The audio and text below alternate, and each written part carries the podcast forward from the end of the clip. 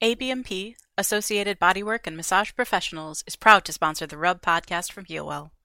Membership with ABMP offers comprehensive liability insurance along with meaningful resources and support that make a difference in your career.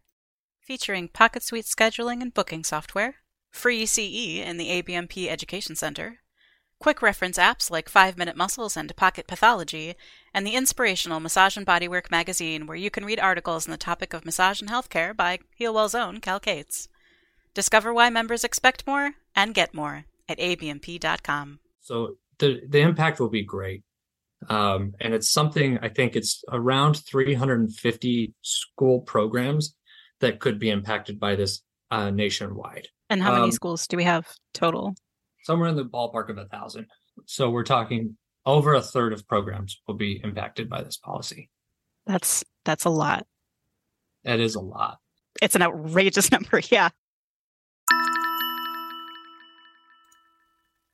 A quick note before we get going. ABMP is a sponsor of this podcast, and we're aware of what it might look like to have them featured on this show. You should know that never, not once, has ABMP suggested content or tried to censor our work at Healwell. We reached out to them about this topic because it's so important and we wanted to hear what they had to say. If anyone from any member of the Coalition of National Massage Organizations would like to speak with us on or off this show, we would be happy to talk with you. Please send us an email at podcast at healwell.org. Welcome to The Rub, a podcast about massage therapy. We say the quiet things loud, have a hunger for change, and a desire to connect the dots. I'm your host, Corey Rivera, and today we're talking about the U.S. federal law that has been put into place to protect students but threatens the future of massage schools and the massage profession itself.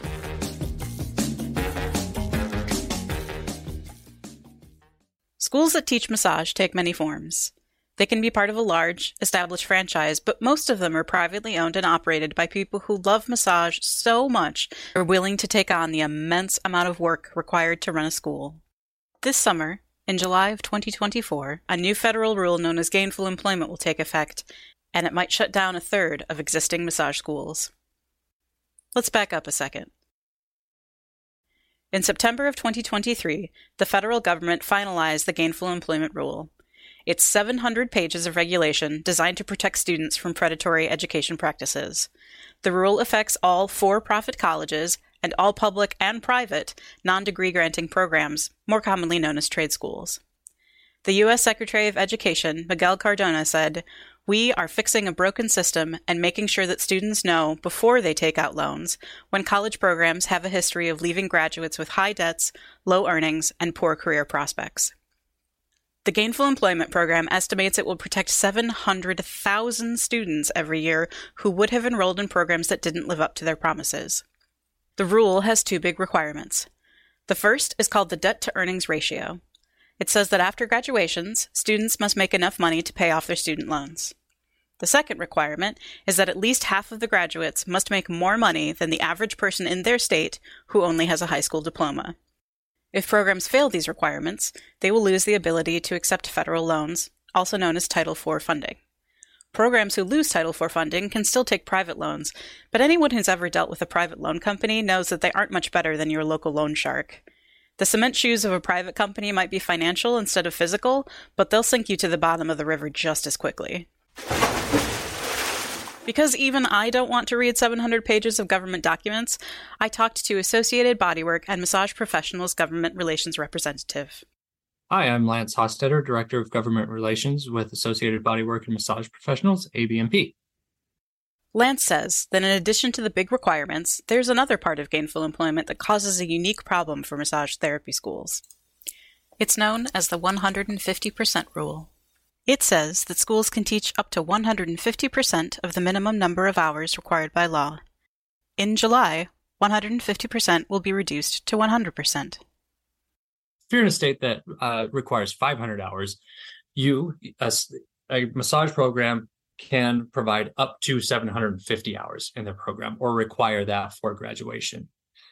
In changing 150%, that 150% rule down to 100, the Department of Education is essentially saying schools cannot uh, require graduates to do anything more than the bare minimum for state licensure.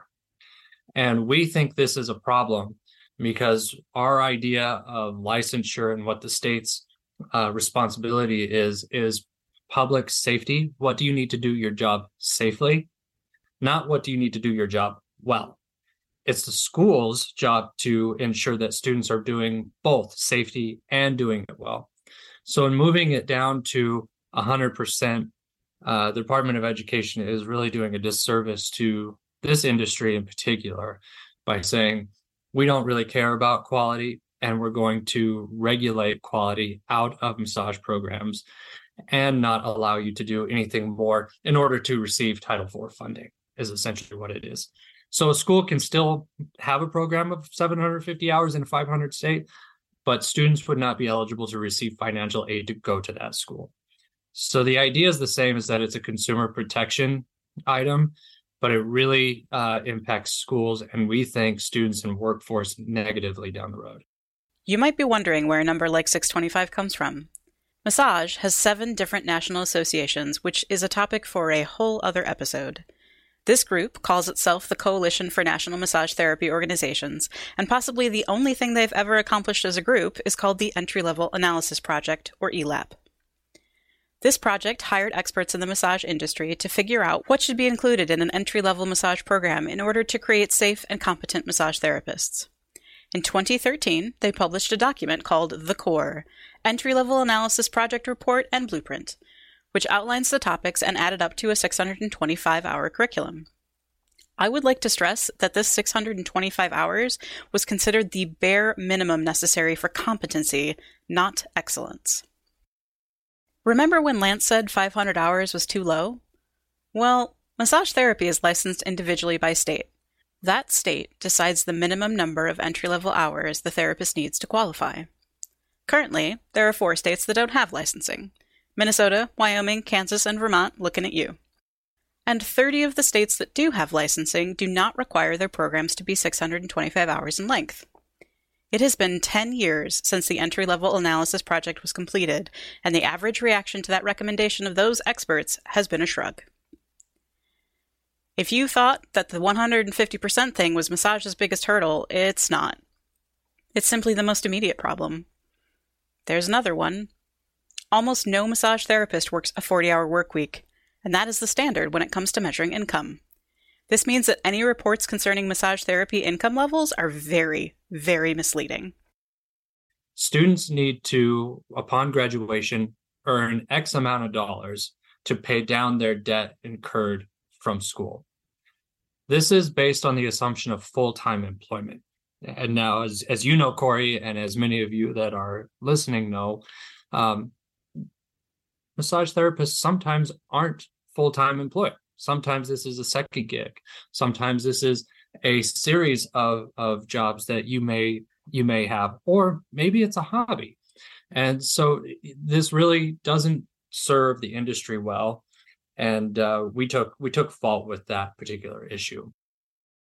Like you said, massage therapy is kind of weird in how we clock our hours and how we get paid and how many hours you can do. Most people who are listening are probably massage therapists, and they know that performing 40 hours of hands on massage a week is not a thing that you can really do and stay healthy and stay in the game.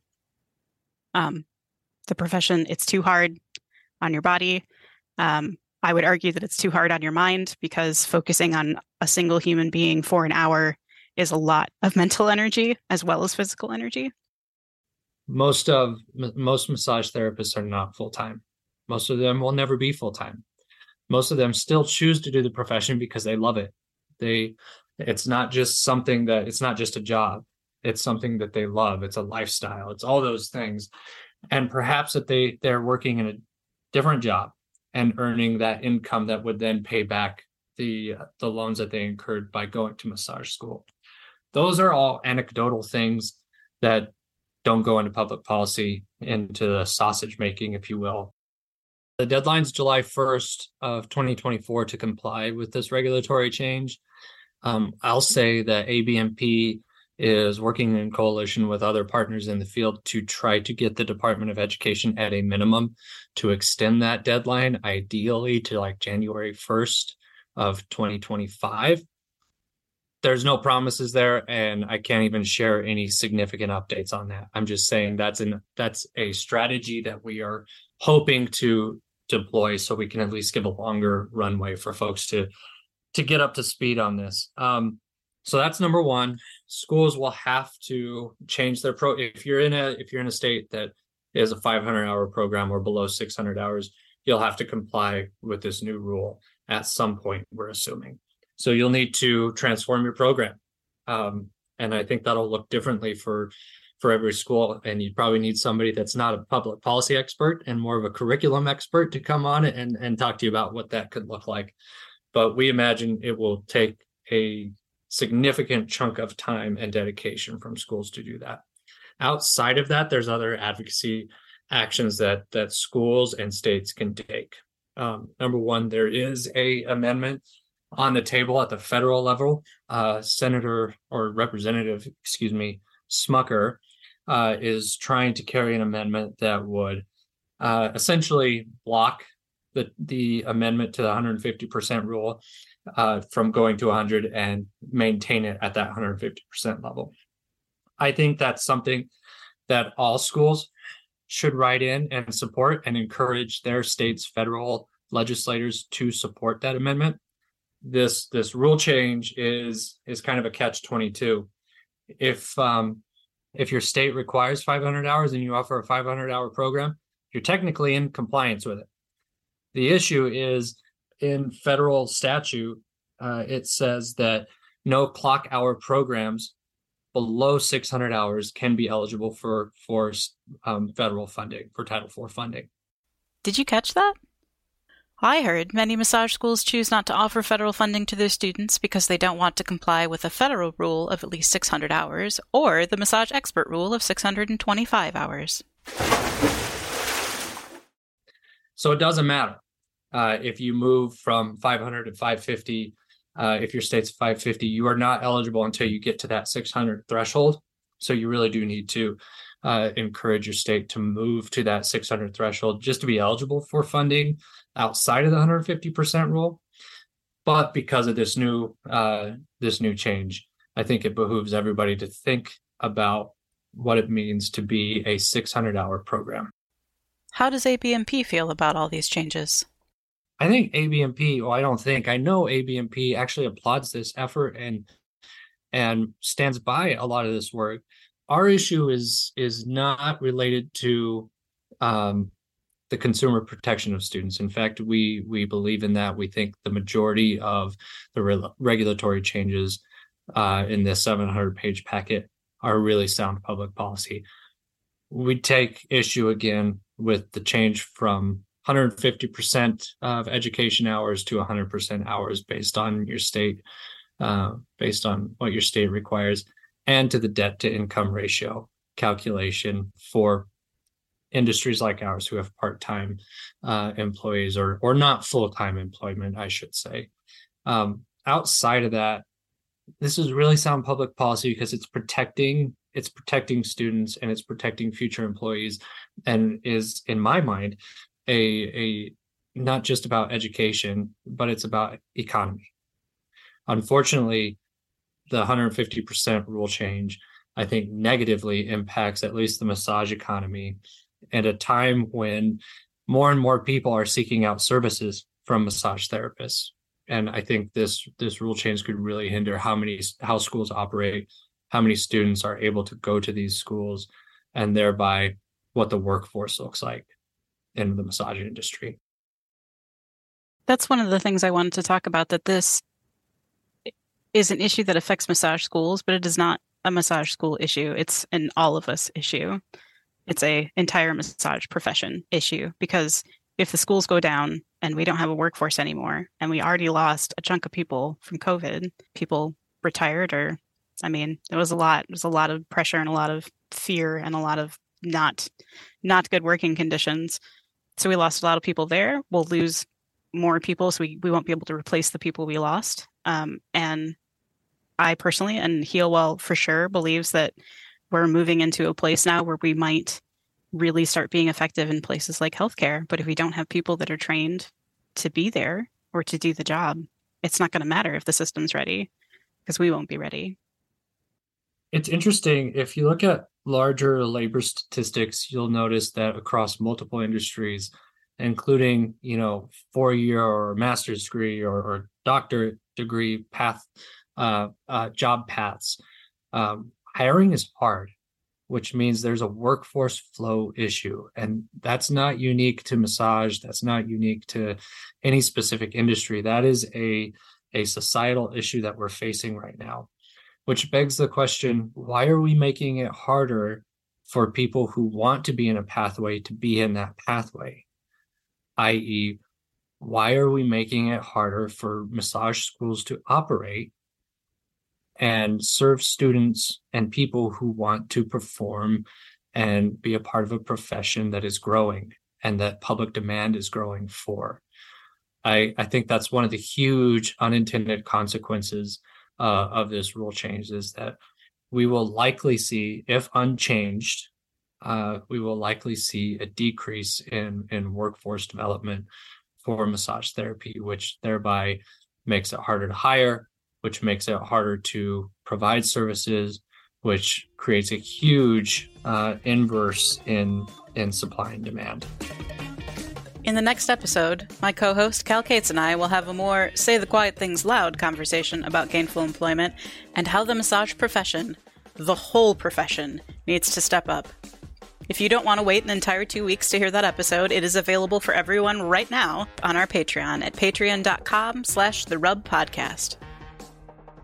If you like what you hear, you can support the show by helping us combat the not safe for work content the Apple algorithm has recommended, which we have no control over, by leaving us a review on Apple Podcasts.